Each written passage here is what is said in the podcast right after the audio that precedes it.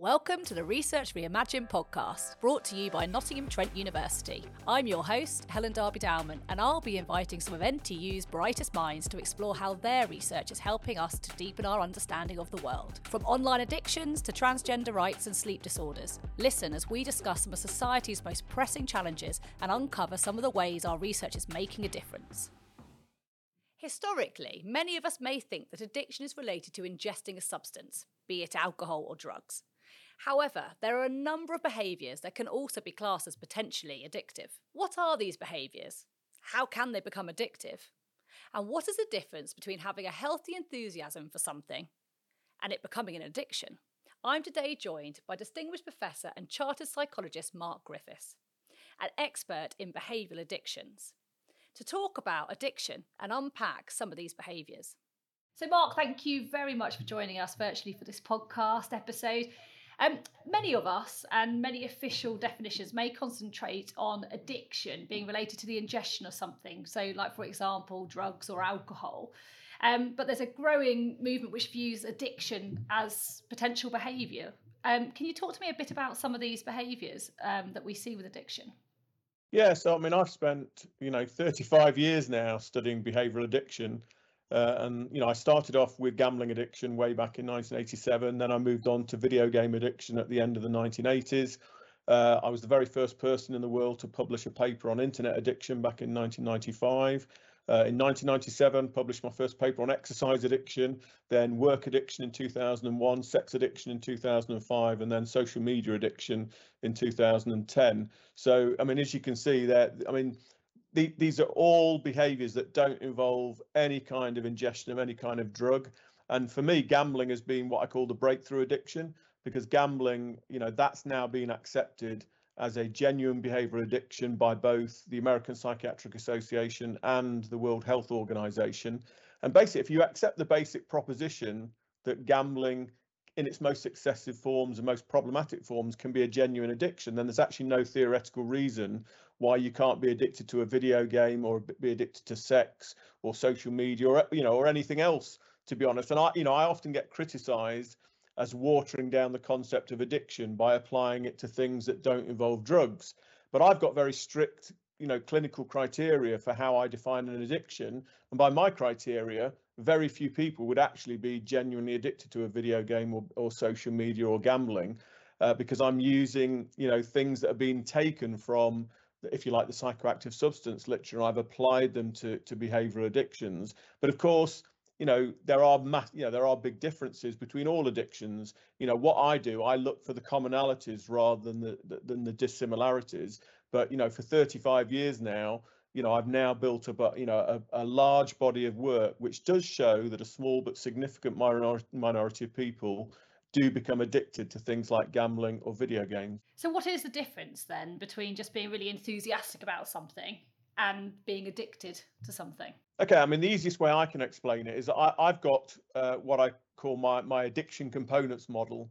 Okay, and basically this this you know my model proposes that any behaviour that fulfills six particular um, type you know types of activity, I would class that behaviour as you know a genuine addiction. So if I let's say I'll take something like social media, which is very you know social media addiction is a, is a very controversial area. I mean, a lot of people will say, you know, you can't possibly become addicted to, to social media. By using my model, okay, if I take you through social media and I apply it to, to, to what I call my addiction components model, uh, probably after I've explained it, there would actually be very few people that are genuinely addicted, but I do think there are people out there that, that fulfill my criteria. So the first one is what we call salience. And this basically means that this is the most important thing in this person's life. You know, so if we apply it to social media, is that social, you know, your social media use is the single most important thing that you do, and you probably do it to the neglect of everything else. You are totally preoccupied with it. The second thing is what we call mood modification, is that I would use social media either as a way of getting buzzed up, high, aroused, excited, or to do the exact opposite, to tranquilize, to escape, to numb, to distress, to relax. The third component is what we call tolerance, and this is the idea of you know people needing more, you know, basically building up the number of hours they spend on social media every single day. You know, you've started off when you first start 30 minutes a day. Six months later, you might be doing a couple of hours a day. A year later, you might be spending eight, nine, ten hours a day on social media.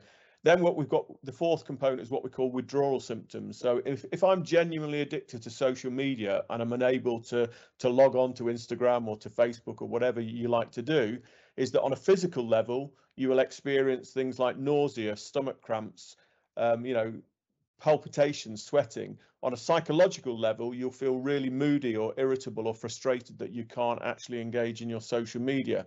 And then we've got the fifth component, which which for me is the, the most important one. It's what we call conflict. And what we're saying here is we apply it to social media use, is that your social media use is so conflicting in your life. It's compromising your personal relationships with your loved ones, your family, your friends, your work colleagues. You're also has conflict with your um, occupation or education, depending on, on what age you are. Also, you have what I call intrapsychic conflict, conflict within yourself. You know you're spending too much time on social media. You know that you probably should try and cut down or stop, but you feel unable to do so and you experience a subjective loss of control. And then finally, we've got relapse. And so this is the idea, you know, if you if you do want to try and cut down or even stop your social media use, if you've if you've stopped for two days, two weeks, two months, or even two years, is that when you start going back on social media, you go straight back into the addictive cycles you're in before. Now, taken as a whole, if you take those six components I've just said salience, mood modification, tolerance, withdrawal, mood modification, and conflict my argument is if anybody fulfills all of those six components, I would operationally define them as genuinely addicted to that activity. But the good news is very few activities you would fulfill every single one of those those criteria which means very few people are addicted to things like social media or video games however people say to me well you know what what happens if they fulfill three or four of those and my answer would be well that would probably indicate what i call problematic use rather than addictive use so for instance you know i think a lot of parents you know they worry about the, the amount of time their children spend children spends on social media or video games you know, and this might have a, a knock-on effect in terms of not doing the homework or not engaging in enough physical activity. Well, that is not addiction. That is, you know, that might be something that's problematic because it's having a negative effect on your education. It's having a negative effect on your physical education. But that in and of itself is not addictive behavior. And obviously, if you're a parent, you know, you, you know, you as a parent, and I, you know, I've, I've got, you know, three um, three of my children have grown up in this this digital age you know they're what i call screenagers you know they have never known a world without you know interactive television without a smartphone without the internet um, you know they you know they're they're living a very different to life of how i you know how i was when i was growing up as a as a child and a, and a teenager but as a parent is that you know you do have to kind of moderate you know particularly your children's technological use of, of various screen based devices because these things even if they're not genuine addictions, they can certainly have a, a negative impact in terms of other important things in their life. And so, if you're susceptible, like in terms of you've already hitting, like, say, three, four of those six components, is it likely that that will develop? Or is it actually you're sort of saying you have to have six from the beginning? Like, how does it work? Does, do people slip? Or is it generally you're kind of, it's problematic and you won't get to that addiction stage? Yeah, I mean, it, you know, I have, you know, uh, you know, as a former professor of gambling studies, what we call it's horses for courses. There are individual differences in people, and when we talk about predispositions and susceptibilities and vulnerabilities, we have to take into to, into account there are what we call different pathways into addiction. There are different etiologies. You know, it, you know, if I just take this, take a step step back a minute before I answer your question. You know, one of the things that you know is important for me is you know what are the influences that if you like determine how somebody acquires develops and maintains a particular addiction? Now probably the most important things are what we call those individual factors. And so these are things like biological or genetic predispositions. These are things like personality traits. These are things like your attitudes your expectations your beliefs about certain behaviors and things that that you do. So what i'm talking about there is everything that's internal to the person. However, they are not the only factors that influence addiction. And I, you know, I've spent actually most of my career actually looking at things outside of the person, particularly what we call the situational and structural characteristics. So things like, if we take the example of gambling, you know, a situational characteristic in, in gambling might be things like uh, advertising or marketing of a gambling product. It, it's things like where you where you put your gambling venues, you know. So and also, it, you know, even things like what we call a, a micro situational characteristics. When I walk into a casino, what are you know what are things in that casino environment that might actually end up with me spending more so for instance you know if i place a cash machine right next to the roulette table that is going to be something that makes it easier for me just to go and get money and to, to carry on gambling.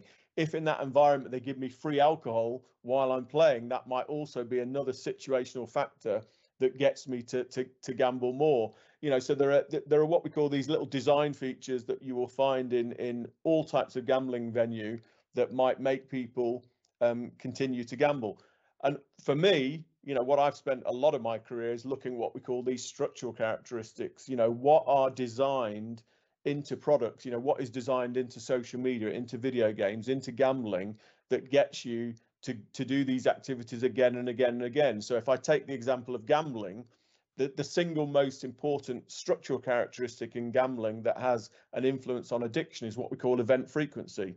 You know, you cannot become addicted to, for instance, a bi-weekly national lottery you can spend too much money on it but by you know by my criteria it's impossible to become addicted to something where you only get the result of your gamble twice every week you know if you only get the you know if you only find out whether you've won the lottery on a wednesday night and on a saturday night you know addictions are all about constant rewards you cannot become addicted to something unless you're constantly being rewarded now say a bi-weekly national lottery you only find out the result of your reward twice a week. But something like a slot machine, you can gamble 12 times a minute on a slot machine. On an online slot machine, you can gamble 30 or 40 times a minute on some online slot machines.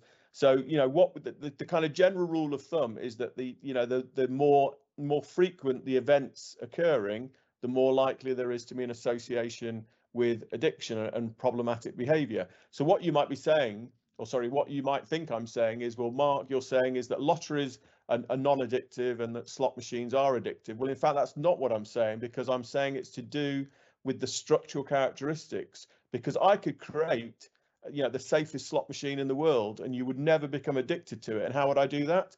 When you come to play my slot machine, I'm only going to let you press the button you know, or pull the lever. I'll let you do it once on a Wednesday night. I'll let you do it again once on a Saturday night, and I can guarantee you you'll never become addicted to that slot machine because you can only play it twice a week.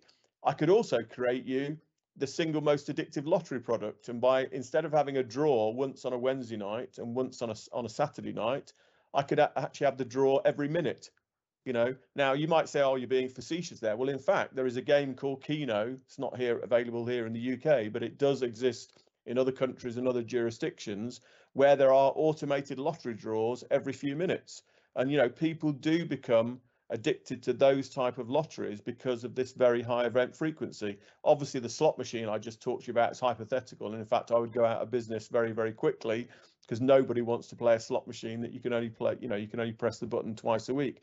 But that just shows you in a very simple, simple way that something like event frequency has a massive or can have a massive impact uh, on addiction. But of course, it's all to do with the interaction between these your individual characteristics these structural characteristics and the situational characteristics you know and going back to you know what was your original question about kind of vulnerabilities and people's pathways and what happens you know it will be different for different people. And the good news for lots of addictions is that you know we we tend to know that addictions tend to be um, more predisposed when you're younger. You know it's it's you know we as human beings uh, particularly adolescents and emerging adults they're they're hardwired to enjoy really risky but rewarding activities, whether it's sex, whether it's gambling, whether it's smoking, taking drugs. These all seem better when you are younger. You know, the older you get, what tends to happen is addictions tend to mature out. That's not to say that adults don't experience addictions. Yes, they do. And you know, obviously we we can look at alcohol addiction, we can look at heroin addiction, we can look at gambling addiction, where you know we do get people in their 30s, 40s, and 50s who have you know massive problems with with these behaviors. But for most people, the good news is is that addictions do tend to to mature out. Uh, we also know with addictions is that people, you know, they they you know they can go from being you know being a chronic gambler to being someone that gambles less for a while, then go back to, to chronic gambling. It's something that people can drift in and out of depending on the circumstances in their lives. We know that most addictions, people, uh, it's what I would call a secondary addiction. Most people are using addictions to cope with other underlying problems in their life, whether it's a physical disability or a, a, dysfunctional relationship or the fact that you you know you're not enjoying work or whatever. Whatever those reasons are, people smoke, they drink, they gamble, they play video games as a way, if you like, to kind of self-medicate. They use it to cope with other underlying problems. And of course, those problems can be cyclical.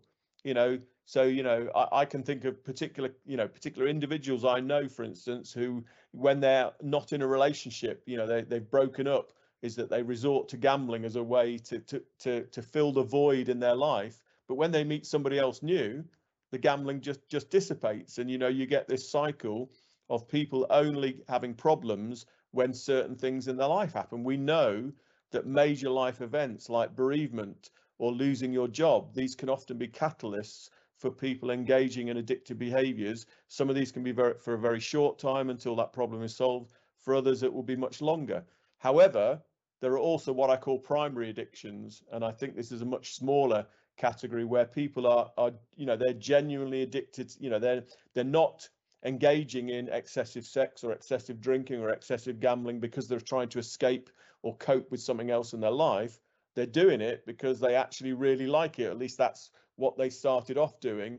And in fact, that you know these people are far more resistant to treatment. Uh, you know, for for for you know for the vast majority of people, I think that addictions are uh, you know the if you like the addiction is symptomatic of other underlying problems, so they're actually easier to treat. Whereas you know those people that have what I would call a primary addiction, they're far more resistant to treatment uh, because they you know they fundamentally enjoy something about the activity that they're engaged in. So what what are the issues then with behavioural addictions? Like how do they affect us in terms of our well-being and, and health? Well, you know, most addictions, whether you know, I, I think when people think of drug addictions and they think of, you know, you're ingesting something into your body, therefore there are going to be health and psychological effects as a result of doing that. We get those, we, we get those with behavioral addictions as well. And in fact, you know, if I take something like gambling, which is the, the activity I've spent most time researching, is that you know people uh, you know if you become addicted to gambling then that's usually going to cause you financial problems.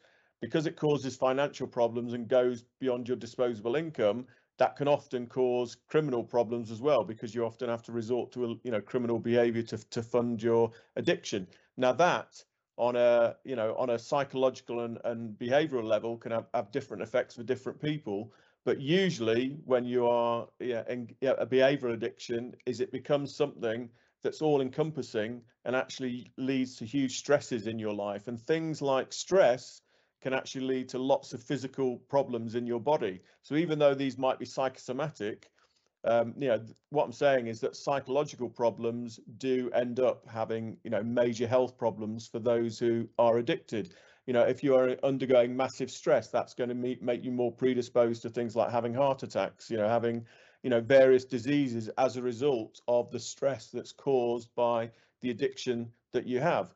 Uh, I mean, anything that takes a huge amount of time away from relationships, away away from your occupation or education, is going to have deleterious effects on, on people's lives.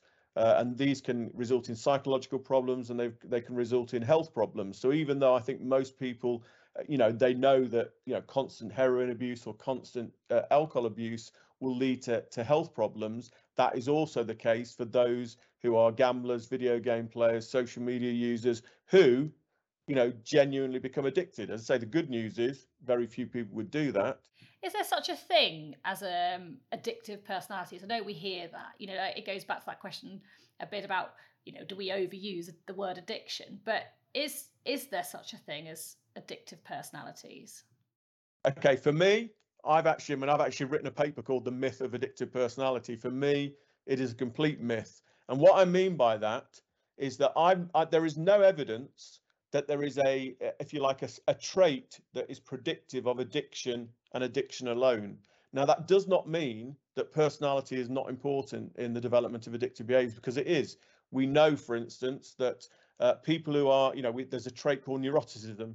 you know, people who are highly neurotic, very anxious, frustrated about things. Uh, you know, we know that many addictive behaviors is uh, associated with neuroticism.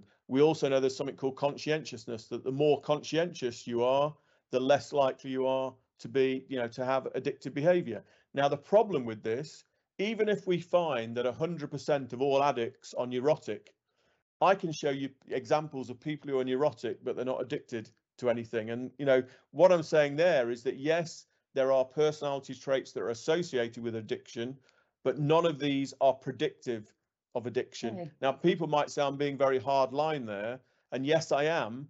And you know, one of the, the, the you know, people always say to me, well, you know, uh, you know, well, I can tell you now, if I walk into a room of Gamblers Anonymous, what do I find? It's a group of chain smoking, coffee drinking individuals. What we often find is that addict, you know, if you've given up one addiction, and particularly if it's a, what I call it, you know, it's a behavior addiction that's taken up a lot of time. If you give that behavior up, you are left with this big empty space, what I call the void.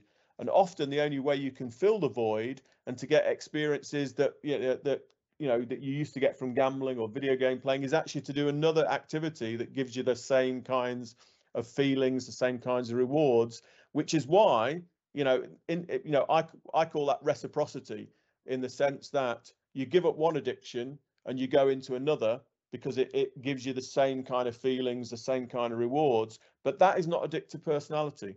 Okay. What we're saying there is that, you know, when there's this big empty hole in your life, it's not surprising when people fill it with other, you know, other potentially addictive behaviors that, you know, and I've had addicts themselves. Know, for me, on if you take from the therapist side or, you know, wanting to intervene and help, if you actually say that addictive personality exists, what you're actually saying is that these people can never be treated you know and that's not the case. We you know the good news is is that you know for those people where the behavior doesn't mature out or spontaneously remit is that these people can be treated okay? And you know it obviously people have to take responsibility for their own behavior as well as you know take you know having help from the outside and having laws and whatever to to to help all all these things. But if you you know if you're somebody that just says i've got an addictive personality um, you're actually saying i've got no responsibility for this behavior whatsoever. And to be honest, in the treatment of all addictions, you know, whether it's smoking, whether it's heroin, whether it's gambling, whether it's video game playing, taking responsibility for your, you know, it's, it's an important part of the treatment process. Is there some science that you can you can give us around what's actually happening within the body?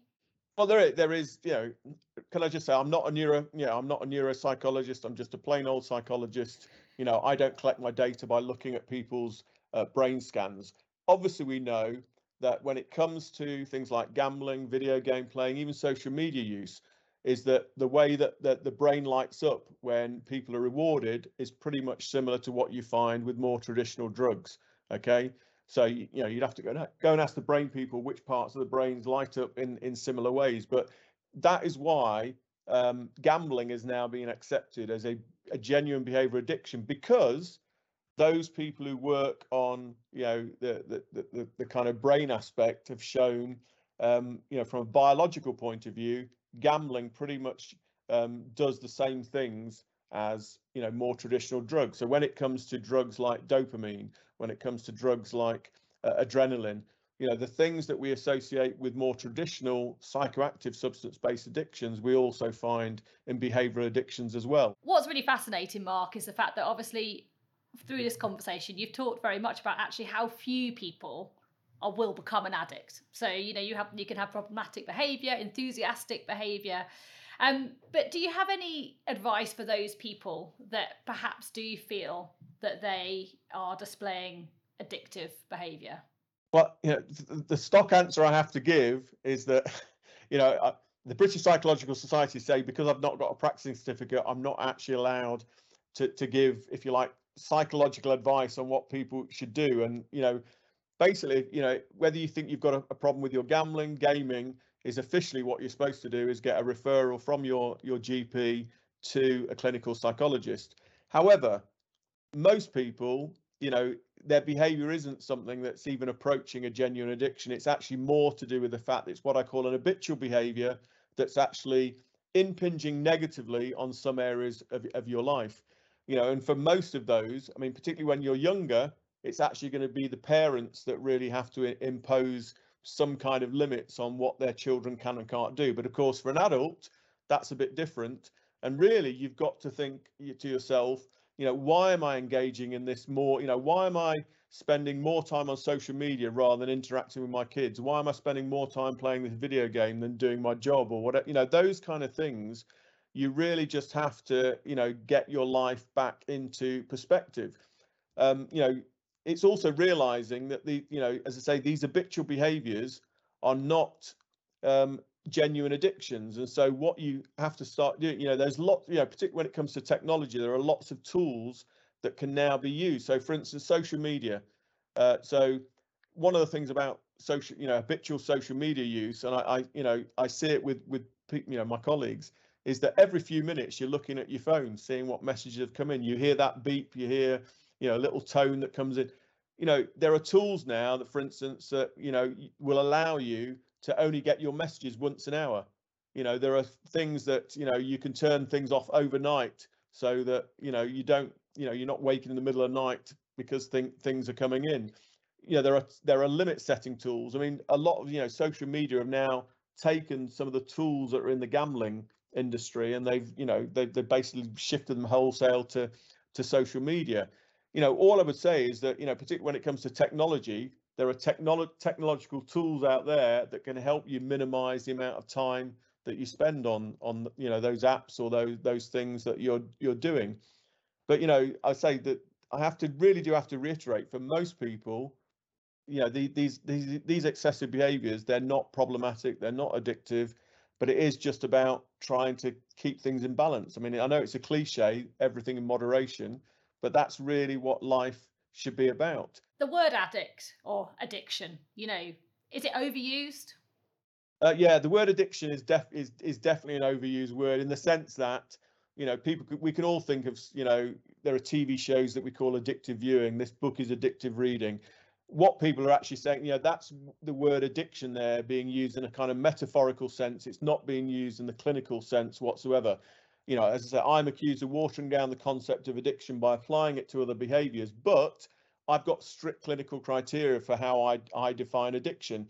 You know, parents will use the word addiction and pathologize their children's behavior all the time because, you know, I mean, but, you know, a lot of the thing is that it's just to do with the amount of time that people spend on things. And addiction, as I've said before, has, has very little to do with you know time is not a good predictor of addiction because there are just loads of activities that we do that take lots of time but have no negative detrimental effects. But yes the word addiction is definitely overused. It's definitely used in ways it shouldn't be. But that doesn't mean that we shouldn't use the word because i do think that you know when we use the word and when you know when psychologists use the word even though we've all got different definitions of what it is to be addicted there is still a core understanding of what addiction is is really about. And what we're talking about is a behavior basically that takes over your life that you do to the neglect of everything else which unfortunately has long-term negative detrimental consequences. But that is why when we you know when we take that core behavior very few people would be genuinely classed as addicted to any type of drug or any type of behavior because those, those negative effects are just not there Mark, thank you so much for joining us and uh, sharing, obviously, your years and years of research into the area of addiction to our listeners. Um, it's been fascinating. I think it's given us all a lot to think about. You know, as we discussed, the word addiction is quite well overused, and actually, there's so much enthusiasm in our behaviour. And I think you mentioned the word. You know, you want people to enjoy the things they enjoy, and that's a really important part of our of our makeup as human beings. So, thank you so much for for sharing um, your time with us today. Thanks a lot. Thank you for joining us today. If you'd like to find out about Mark's work, you can find him on Twitter at Dr. Mark Griffiths, and you can find out more in the episode description. You've been listening to the Research Reimagined podcast by Nottingham Trent University. For all of the latest news from the research community at NTU, follow us on Twitter at NTU underscore research or sign up to our research newsletter by visiting ntu.ac.uk forward slash research. Thanks for listening.